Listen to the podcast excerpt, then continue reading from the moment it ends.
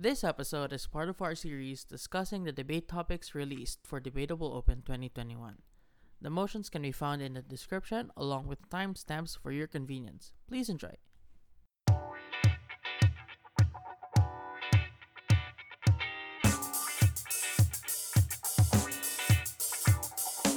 Welcome back to another episode of Debatable. Today we're joined by our Econ Motion contributor Luigi Alcanieses. Luigi is the Open semi-finalist of Cambridge InterVarsity for the year 2020, was the Open quarter-finalist for Oxford InterVarsity in 2020, and Open semi-finalist and sixth best speaker of Asia during the last ABP held in 2020 as well. So hi Luigi, thank you so much for being here.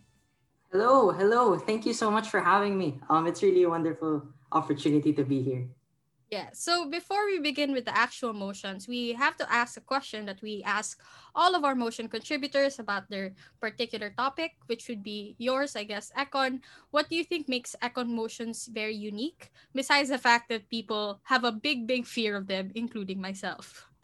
Yeah, um, definitely. I, I think that economics motions are mostly different from other motions because they're the ones that are mostly systems based and um, often economics it's really scary because you have to think about a lot of theories and a lot of models and a lot of math.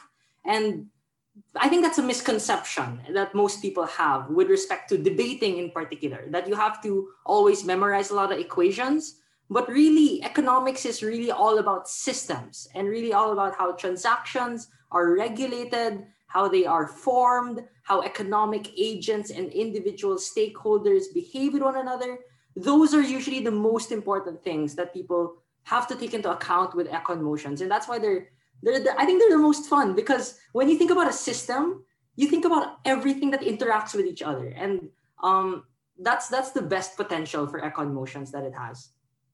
I like that you made the distinction between you know debating economics versus like actual economics. Because like in actual economics that's where you look at the math.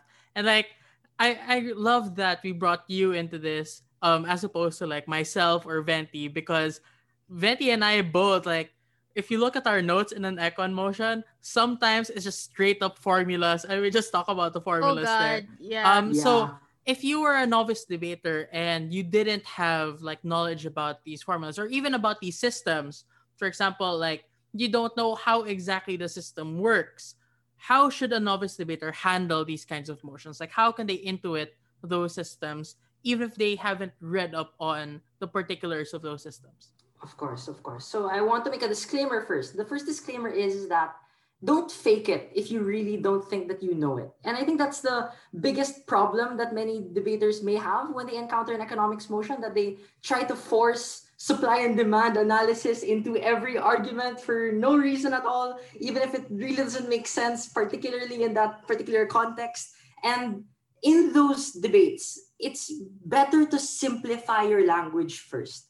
And my first tip is break down the motion into its simple terms, like we always do for every motion. But in econ motions in particular, break down into specific agents and specific actors and specific transactions and identify what are the costs and benefits that are that come from a policy. Um, there's this trend right now in debating where people talk about the delta in debate. I like you know the triangle in in, in math and all of that. oh God, you're right. Really, really though, all that means is what is the change in this debate? What is the net change that happens? And in in economic terms, that's like the marginal difference in in economics. But in debate, that's just the change. That's what you're looking for. Look for that change. And that's where debates and arguments usually lie.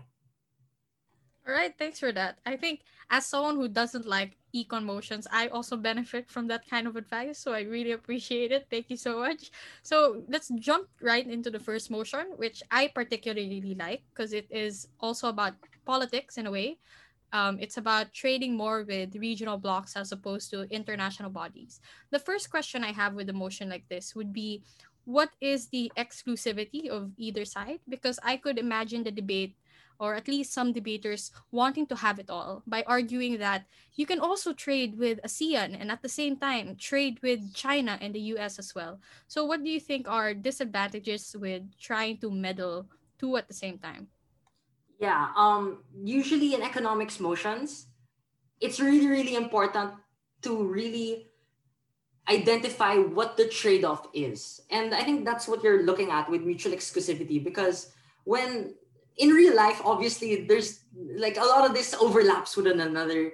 Regionalism interacts with globalization all the time. And I know I'm using some big terms here, but essentially region like regional trading agreements and regional actors always interact all the time with global superpowers. But what I wanted to challenge with this motion in particular is try and identify where in which regionalism becomes like it, comes into fruition its own benefits. Like where does it bring its own benefits that are exclusive when they particularly trade with one another without global superpowers interfering without them influencing those trading agreements or without them leading those initiatives themselves? So i think the most intuitive part of this motion that um, they have to address first is how much leverage do global superpowers actually have? And how much do they influence current trading agreements as different countries attempt to trade with one another today? And then that's where the the the motion comes in. That's where the exclusivity of everything comes in. Okay, so okay, so how do you characterize like economic integration um, on a re- in a regional sense, especially in relation to what you were talking about, like bilateral trading agreements with global superpowers, or perhaps like entering into like these big um, multilateral economic institutions led by um, particular global superpowers. For example, like Bretton Woods institutions, the WTO, those kinds of things. How do you characterize both of them, especially in relation to each other? Yeah, so I think the best way to characterize um, regionalism and the attempts to regionalize and create um, alternative economic institutions compared to the institutions that you mentioned, like the WTO, the IMF, the World Bank, is trying to mimic the same functions that they do, but in localized, more tailor fit terms in conditions that different countries can agree with. So I'll give a more concrete example. Um, the creation of the SADC, the Southern African Development Community, or the creation of the ASEAN, the um, Association of Southeast Asian Nations, for example, um, do pursue economic integration in terms of either, but not limited to, the pursuit of um, the reduction of tariffs with one another or the cost to trading, or, for example, increased labor migration towards another country and preferential trading agreements on that basis, or also, even in some cases, the pursuit of a single currency which the European Union can, to some extent, be considered as a regional organization. So those are the some of the facets of economic integration that are part of this debate that people can uh, meddle with and wrestle with. So you already mentioned some benefits to regional integration in relation to tailor-fit policies, lower costs, um, even cultural integration as part of it. My question would be, how do you justify all those benefits in relation to things you're trading off, like you're trading off like the possibility of better goods or even lower costs because you are dealing with China, for example, or giving up what China has to offer, what the US has to offer. So, how would you frame it such that all of these regional benefits are much more desirable for a developing country that might be just starting out their economy? Yeah. So, I, I honestly think that the best way to contextualize this debate is trying to understand how China and the United States would react. Um, I'd like to just say and highlight my inspiration for making this motion. It's a paper written by Dani Rodrik on new regionalism. And new regionalism is this concept where, in light of the efforts of international institutions that are led by the global superpowers like the United States and China, in light of their pursuit of trade wars with one another, trying to own certain areas of the world by creating things like the BRI initiative, the Belt and Road Initiative, or maybe the the Trans-Pacific Partnership for the case of the United States or the RCEP for the case of China, in light of the creation of those policies, different institutions like like the ASEAN or like other regional trading organizations try to create more and more leverage and collectivize with each other. So I think that it's a better way to frame and mitigate the worst effects of probably many pernicious policies that are imposed by them, whilst preserving all the things that you just mentioned, such as the cultural ties, the agency to create economic policies on their own metric, and your ability to, to some extent, maintain your sovereignty as a nation with, with a, a regional bloc that protects you with those shared interests. Um, that's the I think that's my favorite way to understand the motion, as opposed to other blanket dichotomies that sound so absolute, like, oh, it's culture, oh, it's money. It really isn't always that black and white, but it's always about trying to uh, work within the tension of other influencing actors that are already trying to intervene now. All right. So, given that, uh, I, I noticed that that's a very compelling argument for government that you can actually balance this. It seems to me like a catch 22. So, in the, in given that, how do you expect or how would you recommend opposition to maneuver around those very compelling frames that you just gave? Exactly. So I think the best opportunity there is to recognize the frame in which Gov is framing this argument and use it to your advantage. So remember when I created this argument, I'm saying that different global superpowers are already, as an endemic reality, attempting to intervene and are already attempting to create economic institutions that are already dominant in the status quo. Given that context, I think opposition has the best opportunity here to present that countries like China already are attempting to leverage bilateral trading agreements against many of these countries and are attempting to create their own economic institutions with other actors that already benefit from them, which are proximate to them um, because they already have a lot of hold over these powers. Regionalism, as mentioned in the motion, actually makes it harder and harder for these countries to especially negotiate in those agreements when different countries like China can single out some countries when they attempt to regionalize and I think that's where the RCEP, I know there are a lot of motions on the RCEP now, if you've noticed, like the Regional Comprehensive Economic Partnership, just sounds so much more powerful when you think about it. Because when ASEAN is already able to opt in to a trading agreement that is led by China, that is already negotiated by China and led by China and by many global superpowers with other competing organizations that already exist, that is the best way to maximize your competitive advantage. That is the best way to get a better trading deal. So um, it cuts the same thread in if you think about it. And I think that's how you create a spin in an economic motion, even though like you usually think that it's one or the other, but it usually isn't one or the other. It's a it's a debate, and that's why it's possible. So I think you mentioned quite a bit already in terms of the cultural ties as well as the cost, even a little bit of politics. I guess before we end this motion and move on, I just wanted to ask what possible other angles you had in mind when you made this motion. Like what wild extensions can you imagine teams running, or what personally would you run if you had the opportunity to debate this? There's also the potential to think about um, non-economic not not so direct economic impacts that are in terms of GDP or in terms of profit or in terms of trading in general. Most trading debates are also in relation to, as you mentioned, uh, geopolitical relations with one another.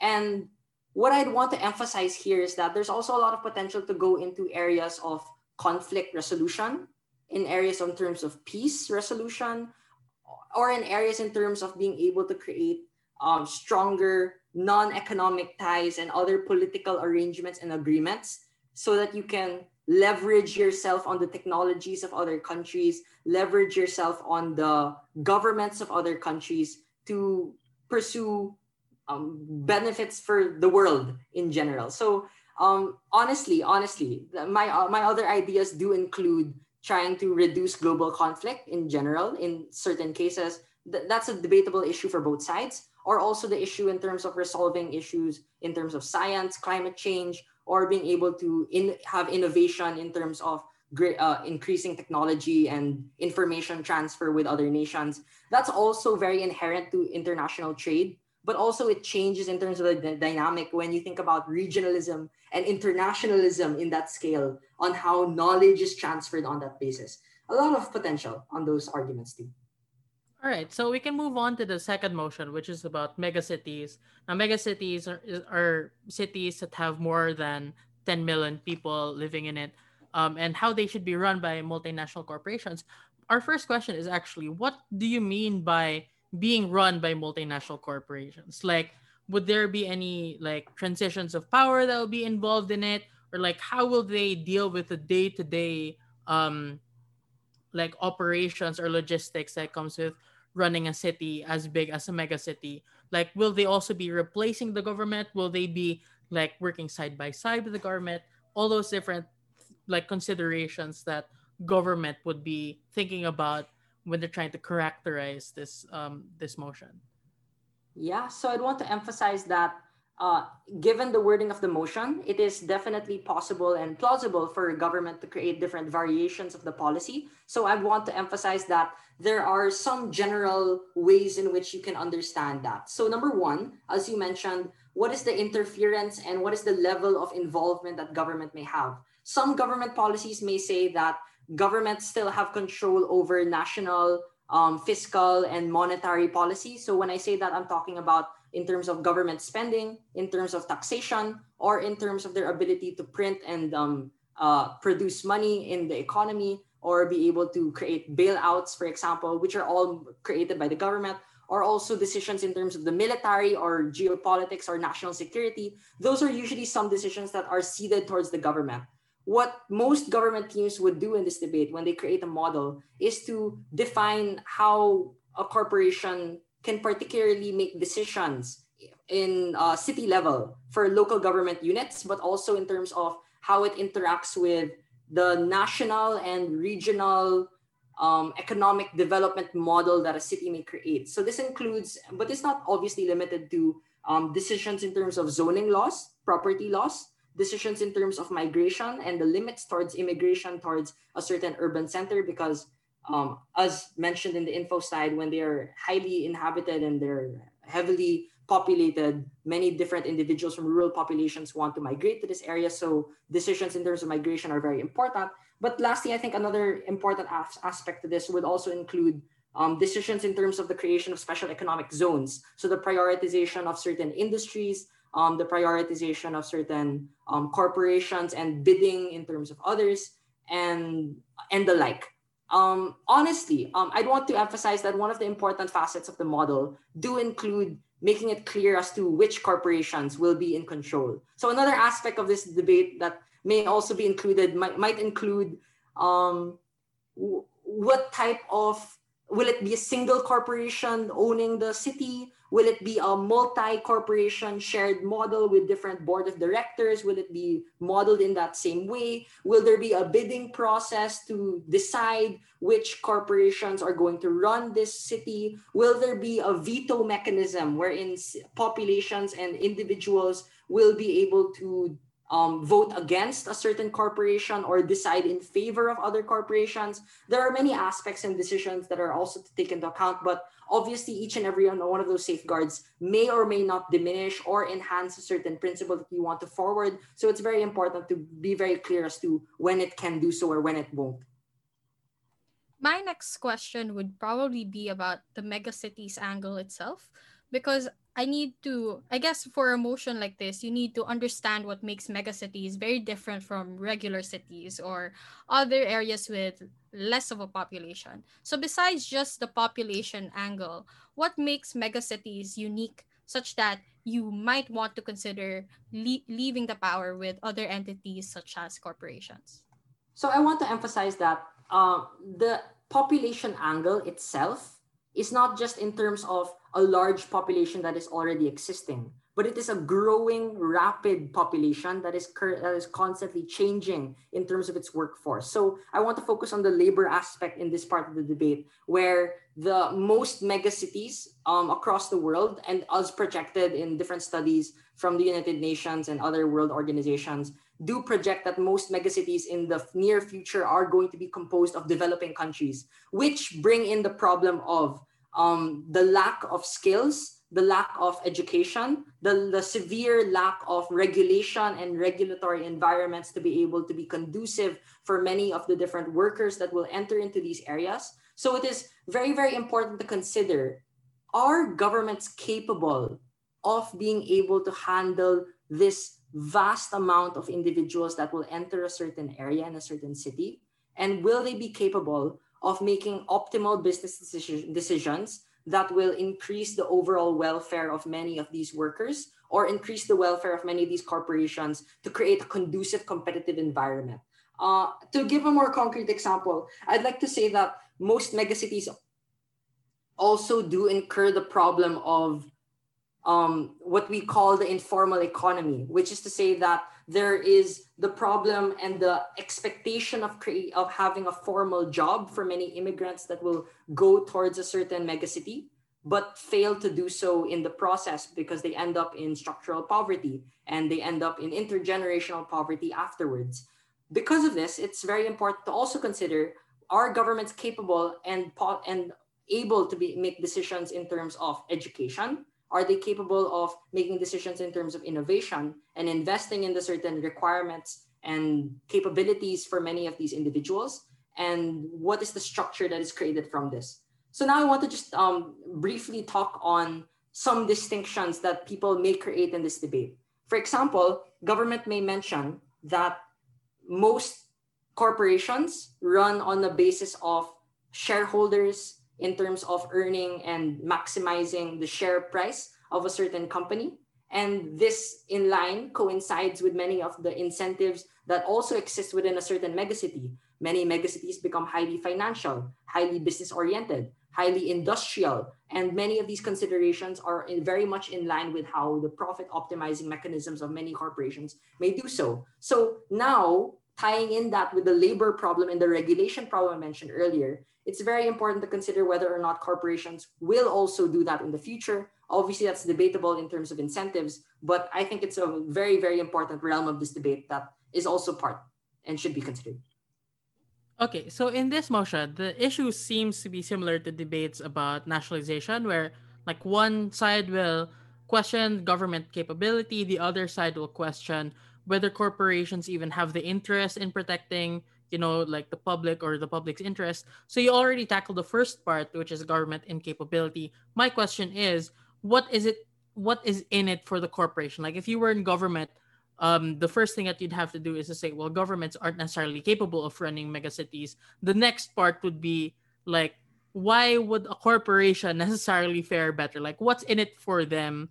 Like why are they not likely to like cut their services short or give like subpar um like services in order to maximize profits.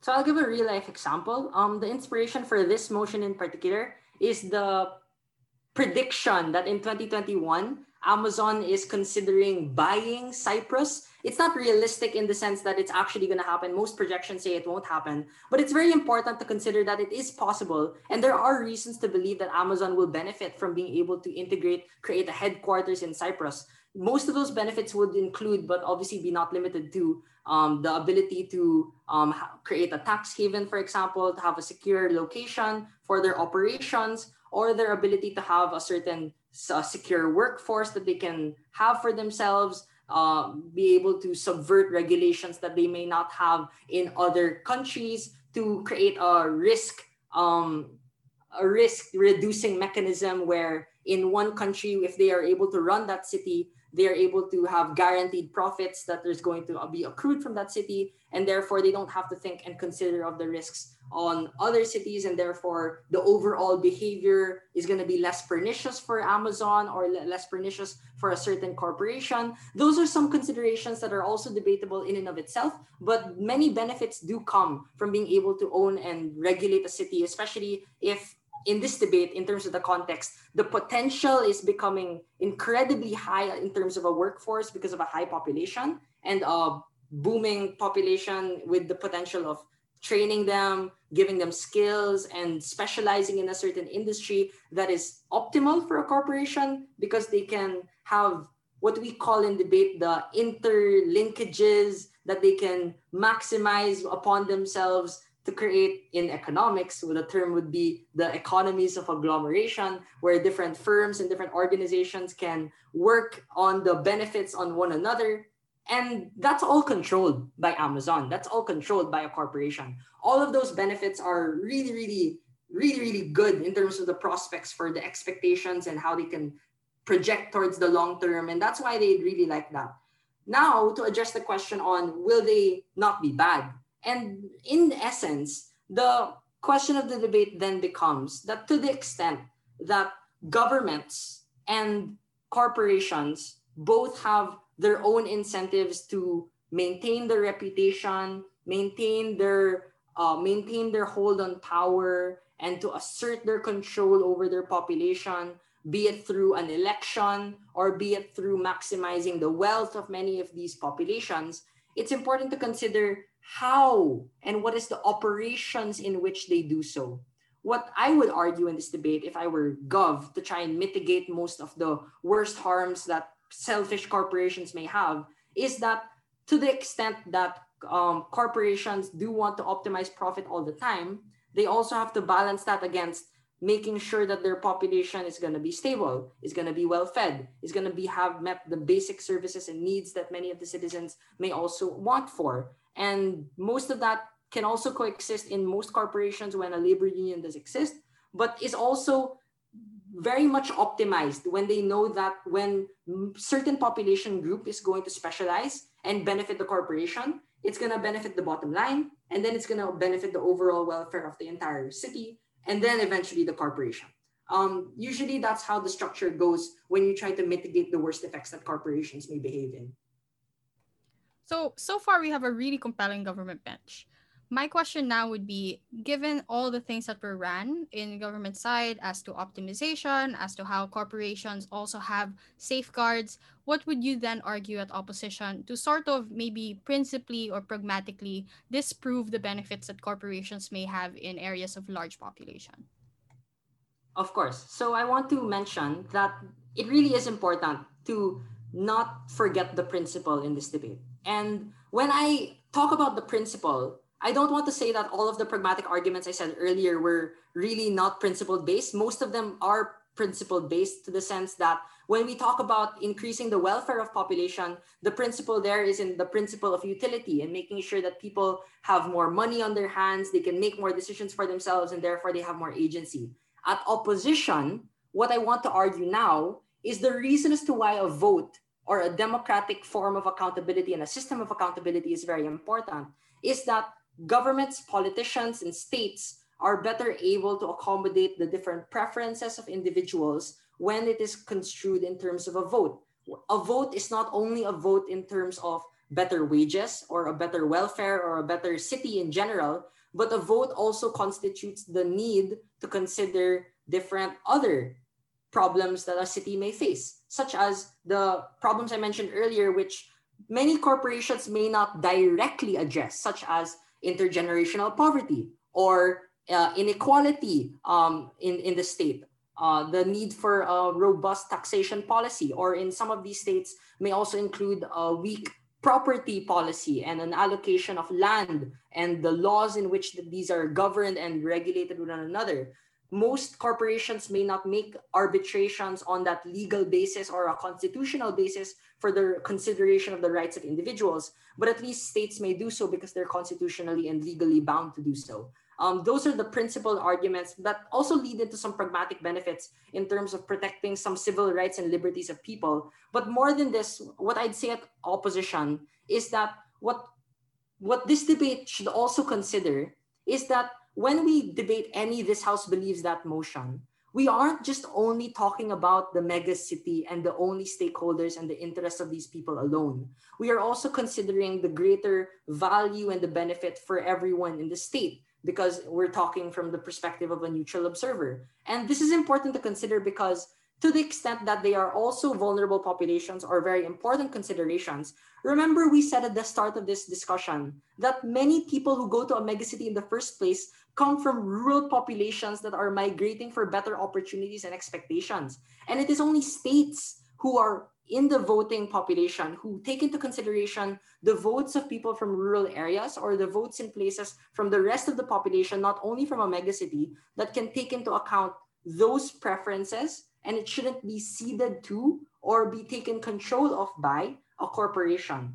this also leads to other pragmatic benefits that considering rural development, rural economies, or in terms of the relevance or how megacities can balance out those resources with one another and whether or not it's going to be more harmful to certain populations or not.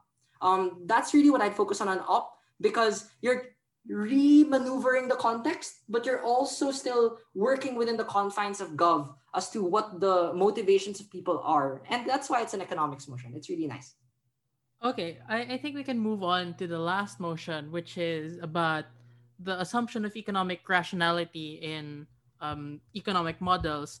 And the question that you were trying to ask here is whether that assumption has done more harm than good to the creation and development and design of domestic and foreign economic policy. I really like this motion because I've been recently thinking about economic rationality as well. Like again from the info slide, it says that you know generally individuals seek to maximize utility and minimize costs, but part of that assumption is people even know what will give them utility or what will make them happy, but and they might know the alternative. So like in reality, that doesn't really work. So we have this thing called the utility function, but the problem is people don't really have the computing ability or whatever to create these functions. I think this has to be acknowledged by both sides. Like I don't think opposition can say that the assumption is true, right? So my question now is how was the assumption applied in these economic models and how did they initially even affect um, the design of domestic and foreign economic policy to begin with? Because like I think another assumption in this motion is that there is a link. Like the assumption directly feeds into the creation and design of these economic policies. But my question is how does that actually like how does that link work? Yes. So i want to first approach the motion by doing what i said at the beginning.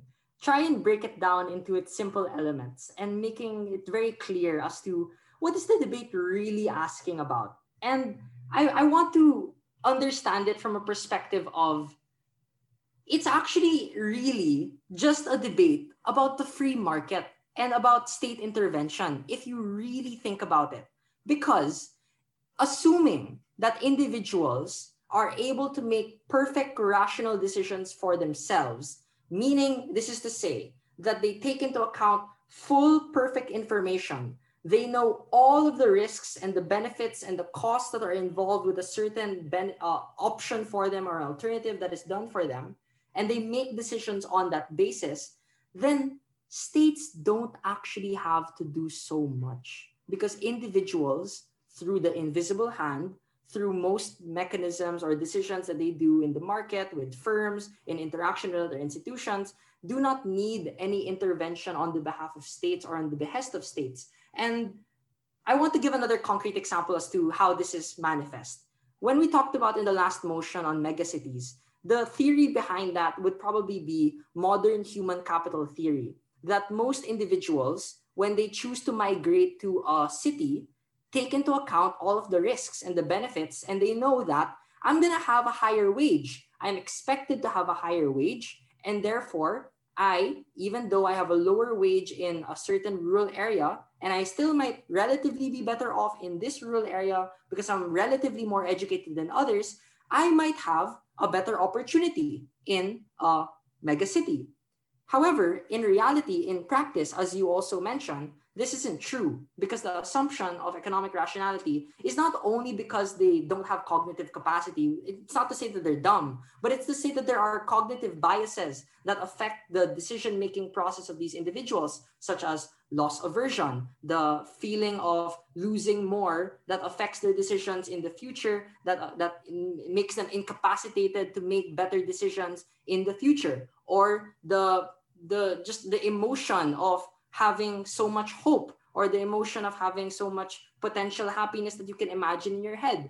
These are things that probably will affect many of these individuals and that necessitates some state intervention as to limiting migration in one sense or probably making sure that the information has to be more available or um, creating more and more regulations that will put more and more barriers to entry for many of these individuals to go to a megacity to bridge that gap in what they call in economic terms to try and bridge the gap of the cost that individuals may actually make to go to a megacity. So I don't want to go and talk about megacities now again, but I do want to say that it is important to consider that the assumption really, really has implications in domestic and foreign policy in the sense that when you presume that individuals are rational actors and they have perfect information and they will always act selfishly and optimize their profit for themselves, you are also saying that they can take in those risks all the time and that, that they are always capable of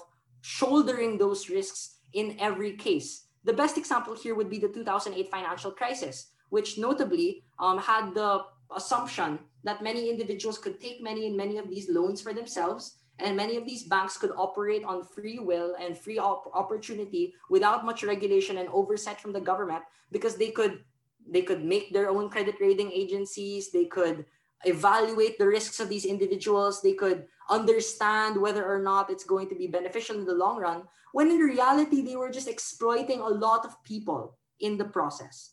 And that is where it necessitates some domestic or foreign policy to try and regulate many of this behavior because it's imperfect because the assumption is not true.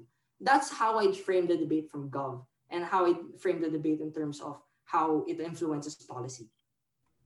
Besides looking at the influence in policy, I wanted to ask what the alternative would look like if that was the case. Like, what would an economic policy that takes into consideration the the psyche of people, the irrationality of people, how would that look like then, either now or in the past?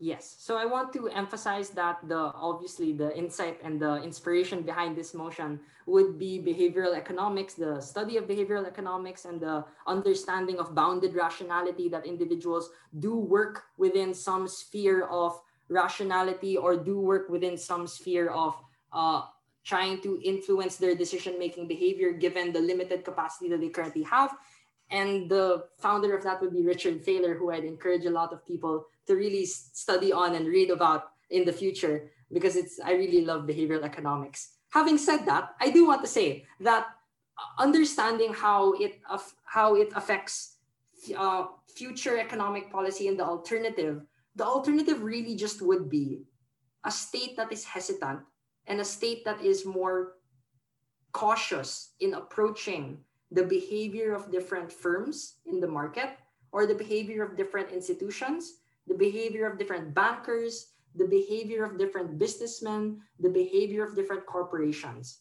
And a state that is more hesitant and more cautious would likely impose more regulations, would likely give more leeway for labor unions to possibly lobby in governments, or would probably also be more open to other models and other theories that are behavioral based, psychology based, and also probably maybe civil based, um, NGO based, or maybe to some extent also gender based or civil society oriented based policies that also consider many other aspects of development that people should consider because those are the other aspects people actually consider like their morality like their emotions, like the psychological biases they have, understanding their behavior in those aspects, and whether or not we should continue to do so.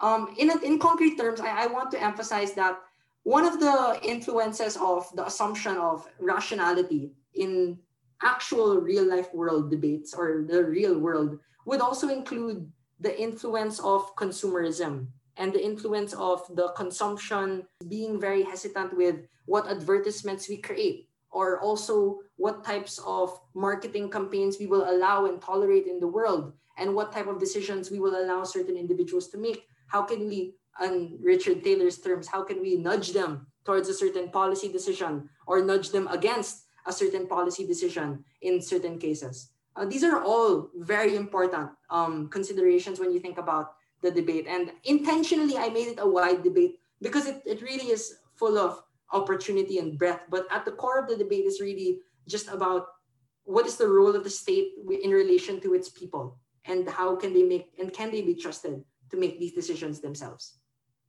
Okay, so there are, to be fair, actual policies that exploit behavioral economics. Because I actually took behavioral economics before um, using nudge theory as well. But most of the examples that I do know right now um, actually deal with like individual choices to, for example, get insurance. And I think Thaler was also talking about um, individual choices. And these interventions do work.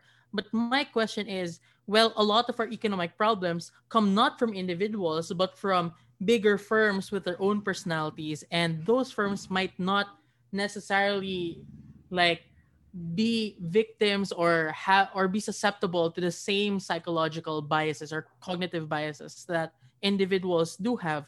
So how would this policy or how would um, the alternative making economic policies taking um, behavioral economics into account um, answer these problems that are created not by individuals but by bigger firms that are run by multiple individuals that can check um, the cognitive biases of any particular individual in the board of directors.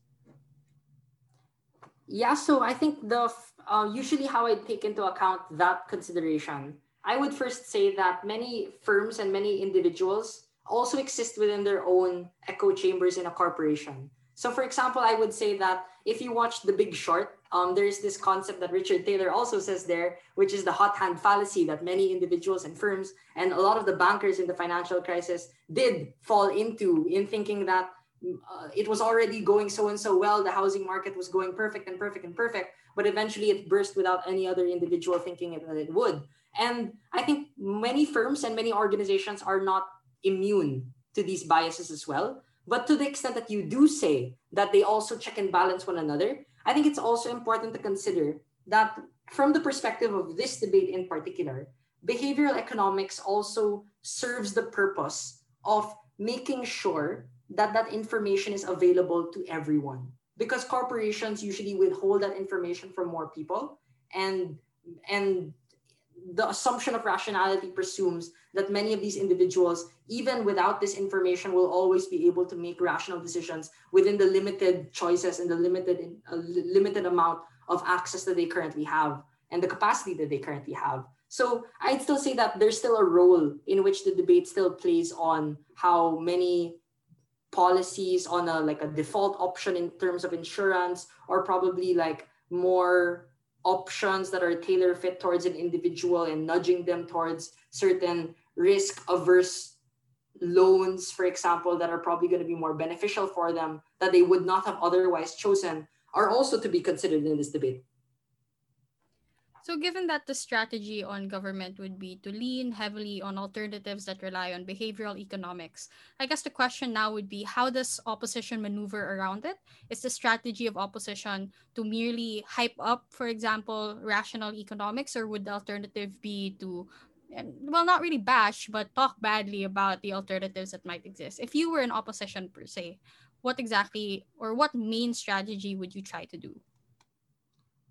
Definitely. Um, I want I'd want to say that um, opposition does have to defend a world in which the economic assumption of rationality was persistent, though they do have to be very clear that the debate is also about understanding the role in which this played in terms of early and modern economic models and theories and how in which they influence people and their behavior in the future. So it opposition does have a lot of room to argue on the potential of how this affected the way in which people, for example, create a development model in the West that they can impose and make more accessible to more and more people to create a freer market that more and more individuals can have access to and not have reliance on a state or any other external actor to make those decisions on their behalf.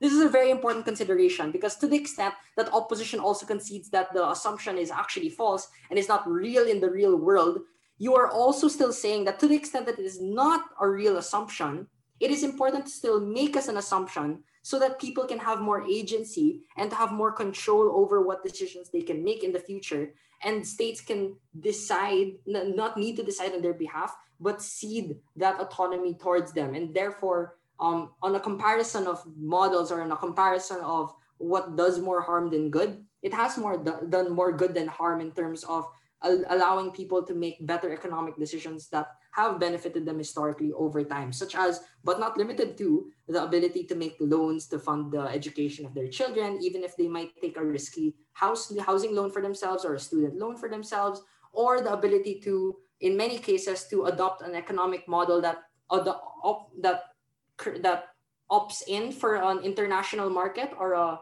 an international organization because many of these international organizations were also formed on the presumption that other developing countries and other organizations are ready to, to freely trade with one another because of economic rationality, because they can also take into account those benefits and costs for themselves, instead of just allowing Western centric models of development to also reign. I, I want to be considerate here because I kind of shifted the debate a little bit in terms of a global standpoint rather than a domestic standpoint. But it's also important to make these considerations as well um, when you consider how the assumption affected many different states and how they thought of other actors at the same time, which is the study of game theory in this case.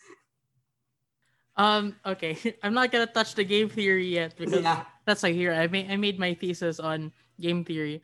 Um, so like would you say that actually the assumption doesn't work, especially uh, when people aren't made aware of number one, the assumption of rationality itself and how it works, and number two, the information that's available in the market.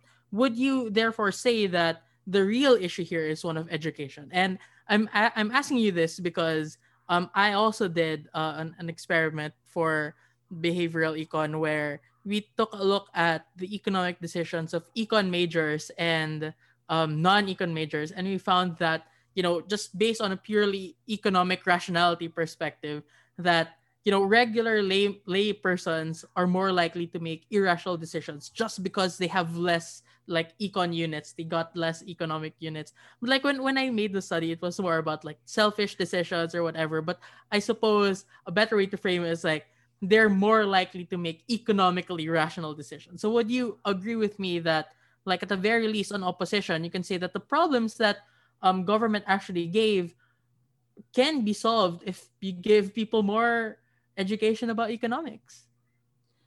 I, I would say that it isn't an education on economics per se, but it is in terms of making sure that states have a responsibility to make information more and more transparent towards individuals.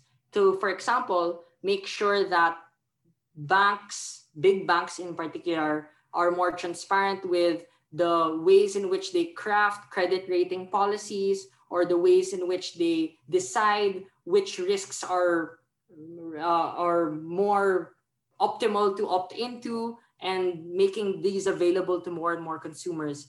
Um, I think another a great parallel here would be our understanding of insider trading, right? We try and disallow that in the status quo because we say that they have leveraged information that allows them to make better economic decisions than others. So to liberalize that we prevent that and make sure that the information has to be public to the to everyone else in the debate um, i wouldn't only make the debate only about education though as the only determining clash i would say furthermore that if the, the if the problem that you just presented is a problem of selfishness and a problem of the presumption of selfishness that individuals do have and they hold in the status quo then it is also imperative um, to consider what are the incentive structures then of um, economic decision makers or economic theorists or economic economic people in power that are the ones who um, recommend economic policy to different states and different politicians um, and whether or not they can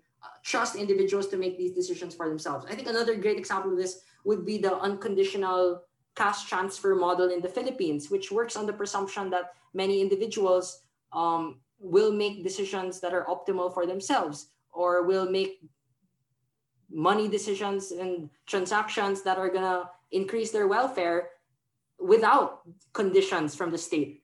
Um, obviously, this is again debatable on both sides, and it's not only an issue in education, but it's primarily an issue of whether or not individuals can still be trusted and whether or not states do have a role in that process. So I really like this motion because, as you mentioned, it's very broad. There's a lot of angles to explore. So hopefully, if you're listening to this episode, you got some ideas of angles that you probably weren't able to touch on. If you have any more ideas, then probably this is a good supplement to things you've er, you've already discussed in the round. So before we end this episode and before we end this segment on economics, we have one last question for you, which is a question we ask all our motion contributors as well, which would be what general advice would you like to give debaters that are just starting out if they're scared or intimidated or they don't know where to start with their journey? What would you recommend that they do? All right. So, um, the first thing I'd recommend and this might be probably different from what everyone else does because it's my motto in life. I'd recommend debaters to operate with compassion and kindness and humility in debate.